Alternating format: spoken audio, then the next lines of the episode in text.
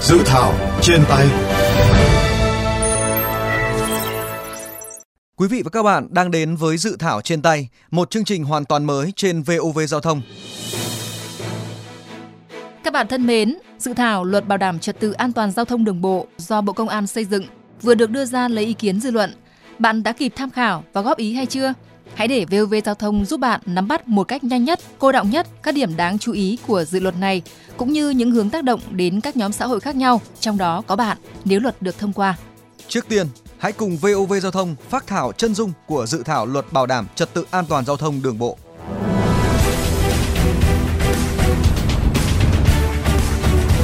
ba phút chân dung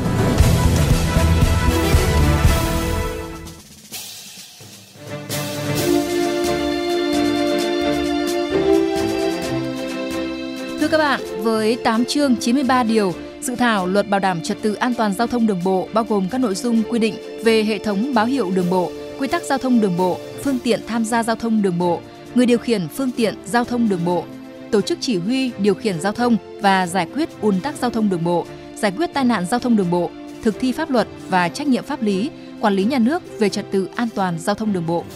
Ngay sau khi được công bố, dự luật đã thu hút được sự chú ý đặc biệt của dư luận bởi đây là lần đầu tiên có một dự thảo luật tách bạch riêng lĩnh vực đảm bảo trật tự an toàn giao thông ra khỏi vấn đề hạ tầng. Trước đó, lĩnh vực này được quy định chung tại luật giao thông đường bộ. Tại dự luật này, các thuật ngữ đã rất quen thuộc nhưng lần đầu tiên được khái niệm một cách hệ thống như thế nào là trật tự an toàn giao thông đường bộ và bảo đảm trật tự an toàn giao thông đường bộ, thế nào là quản lý nhà nước về trật tự an toàn giao thông đường bộ hay ùn tắc giao thông, tai nạn giao thông đường bộ là gì. Điểm nổi bật của dự thảo luật bảo đảm trật tự an toàn giao thông so với các luật trước đó là mức độ chi tiết cụ thể của các quy tắc giao thông đường bộ như quy tắc về phía đi, phần đường, nhường đường, tránh, vượt, chuyển hướng, lùi xe, vượt xe, dừng xe, đỗ xe, tốc độ, khoảng cách. Dự thảo cũng làm rõ hơn một số quy định mà lâu nay có thể dẫn đến những cách hiểu khác nhau như quy tắc về sử dụng làn đường, chuyển hướng, tránh, vượt, dừng đỗ xe, nhường đường tại nơi đường giao nhau, sử dụng còi, đèn tín hiệu, mở cửa xe. Tốc độ tối đa của các xe trọng tải lớn khi lưu thông trên cao tốc, khoảng cách an toàn giữa các xe tùy theo tốc độ, thời tiết, điều kiện mặt đường và địa hình cũng được bổ sung hoặc điều chỉnh tại luật này. Ngoài việc làm chi tiết và chặt chẽ hơn các quy định về từng lĩnh vực của công tác bảo đảm trật tự an toàn giao thông, thì vấn đề quyền hạn trách nhiệm của các bên liên quan trong lĩnh vực này cũng được quy định rất rõ ràng. Trong đó đáng chú ý có một số thay đổi về đầu mối quản lý đối với công tác quản lý sát hạch lái xe, quy định về cơ quan chịu trách nhiệm sau cùng đối với hành vi của người tham gia giao thông, gắn trách nhiệm của Bộ Công an trong khâu nghiệm thu đánh giá về an toàn giao thông đối với các công trình giao thông đường bộ trước khi đưa vào khai thác, trách nhiệm trong điều chỉnh thay đổi hệ thống báo hiệu đường bộ trong tổ chức giao thông. Lý giải về tính cấp thiết của dự thảo luật bảo đảm trật tự an toàn giao thông. Tại dự thảo tờ trình luật này, Bộ Công an đánh giá tai nạn giao thông ở Việt Nam từ 2009 đến nay tuy giảm nhưng vẫn ở mức cao so với thế giới và có đến 90% nguyên nhân từ vi phạm của người tham gia giao thông. Ngoài ra, vấn đề quản lý hành vi giao thông, quản lý phương tiện bằng lái vẫn còn nhiều bất cập, vướng mắc, ảnh hưởng đến hiệu lực, hiệu quả của quản lý nhà nước đối với công tác đảm bảo trật tự an toàn giao thông. Với các lý do đó, Bộ Công an cho rằng sự ra đời của luật bảo đảm trật tự an toàn giao thông là cần thiết để hoàn thiện quy định pháp luật, giải quyết những vấn đề cấp thiết vừa nêu.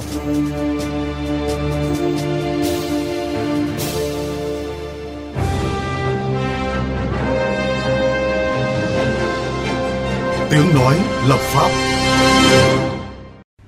Thưa quý vị, để rõ hơn khả năng và các hướng tác động có thể xảy ra nếu luật bảo đảm trật tự an toàn giao thông đường bộ được thông qua, chúng tôi có cuộc phỏng vấn ông Lê Như Tiến, nguyên Phó chủ nhiệm Ủy ban Văn hóa Giáo dục Thanh niên, Thiếu niên và Nhi đồng của Quốc hội. Thưa ông, hiện nay Bộ Công an đang soạn thảo luật bảo đảm trật tự an toàn giao thông đường bộ. Vậy xét từ bối cảnh ra đời của dự thảo luật cũng như là một số nội dung được đề cập trong dự thảo luật này, theo ông khi luật được ban hành thì nó sẽ tác động xã hội như thế nào ạ? Tôi thấy rằng là cái luật này ra đời đấy, thì chắc chắn nó sẽ tác động tốt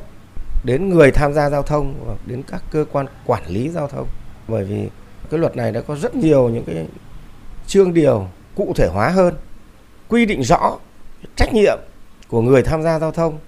cũng như là trách nhiệm của người thực thi việc bảo đảm an toàn giao thông, và đặc biệt là trách nhiệm của cơ quan quản lý nhà nước về giao thông vận tải.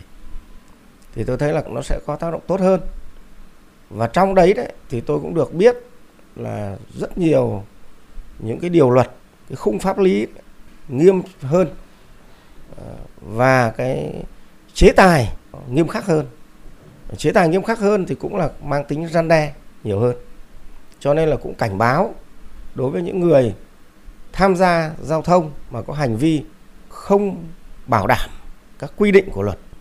Vậy còn mặt tác động ờ, tiêu cực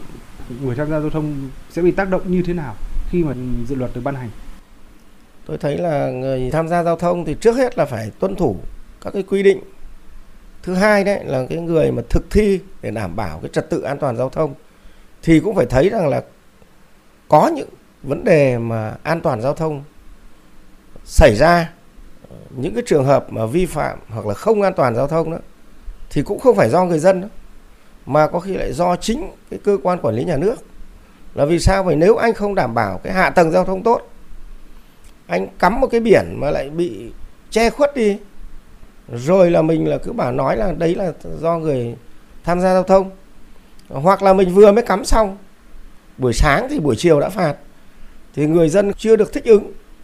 Thì đấy không thể tại người dân được. Mà những trường hợp như thế đấy thì theo tôi là nhắc nhở, hướng dẫn cho người dân hơn là phạt người ta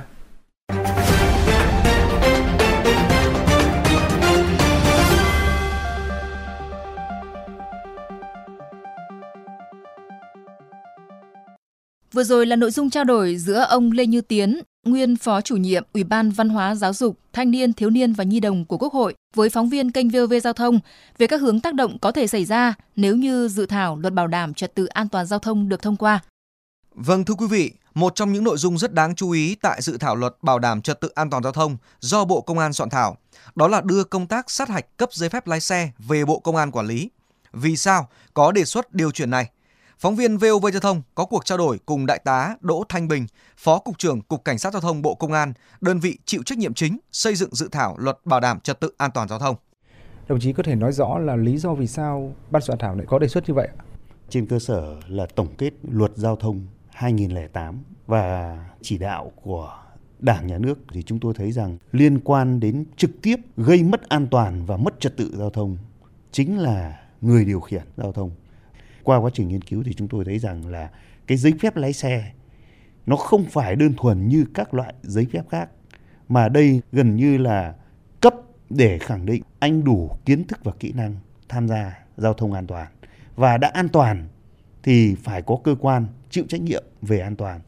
Luật giao thông 2008 nó không rõ cơ quan chịu trách nhiệm về an toàn là cơ quan nào đây chính là một bất cập của luật và chúng tôi với tham mưu để đề xuất xây dựng cái luật bảo đảm trật tự an toàn giao thông. Như thế thì phải quản lý chứ không phải là chúng ta chỉ cấp một cái giấy phép, không những là cấp giấy phép lái xe còn là quản lý cả quá trình sau đó. Đó là quản lý hành vi, tức là anh có vi phạm về hành chính, về tham gia giao thông hay không, rồi liên quan đến quản lý dân cư thì tất cả cái dữ liệu đó là hiện nay theo chức năng nhiệm vụ là đang được giao cho lực lượng công an thì chúng tôi cho rằng phải siết chặt cái sản phẩm là sản phẩm an toàn là đầu ra để làm sao cho xã hội an toàn hơn thì cái yêu cầu của chúng tôi sẽ cao hơn và sát thực tiễn hơn so với cái tình hình giao thông ở Việt Nam. Vậy theo ông, nếu như đề xuất này được thông qua, nó sẽ có những tác động xã hội như thế nào? Một là lực lượng công an. Trước 1995 đã là người được giao sát hạch và quản lý an toàn về phương tiện. Hai là chúng tôi là người trực tiếp tuần tra kiểm soát phát hiện vi phạm, điều tra các vụ tai nạn giao thông. Thì chúng tôi có đủ thông tin để đánh giá những cái đạt được, những cái còn bất cập để hoàn thiện chương trình đào tạo, chương trình sát hạch để làm sao người tham gia giao thông khi được cấp giấy phép lái xe sẽ đảm bảo cái chất lượng nó sẽ tốt hơn những người học viên hoặc là những người sở hữu cái bằng lái hiện nay sẽ có sự thay đổi hoặc tác động như thế nào từ cái việc đưa công tác sát hạch cấp giấy phép lái xe từ Bộ Giao thông về Bộ Công an?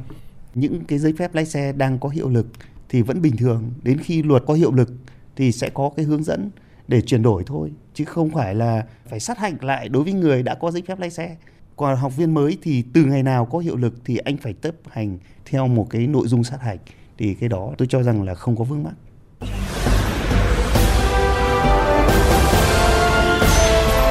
Góc công dân.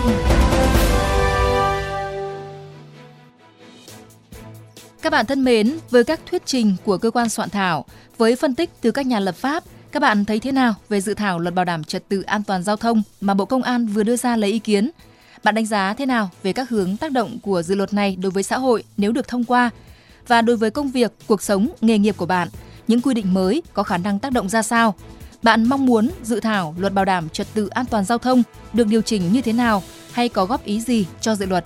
Để bày tỏ ý kiến, góp ý cho dự thảo luật bảo đảm trật tự an toàn giao thông,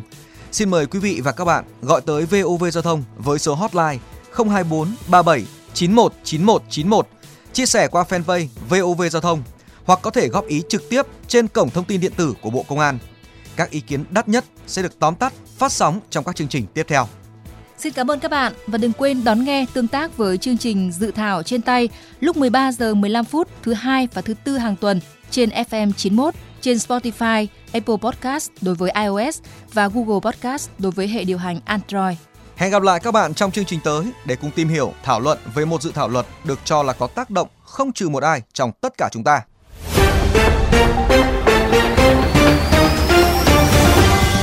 Những đề xuất hoàn toàn mới, những thông tin trái chiều xung quanh các dự thảo luật đang được đưa ra lấy ý kiến dư luận. những thuyết minh của cơ quan xây dựng, những phân tích và phản biện của các nhà lập pháp.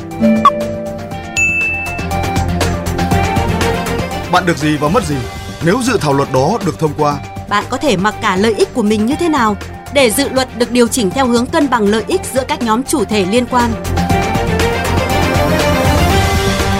Tất cả sẽ có trong chương trình Dự thảo trên tay phát sóng lúc 13 giờ 20 phút thứ hai và thứ tư hàng tuần trên VOV Giao thông FM 91 MHz.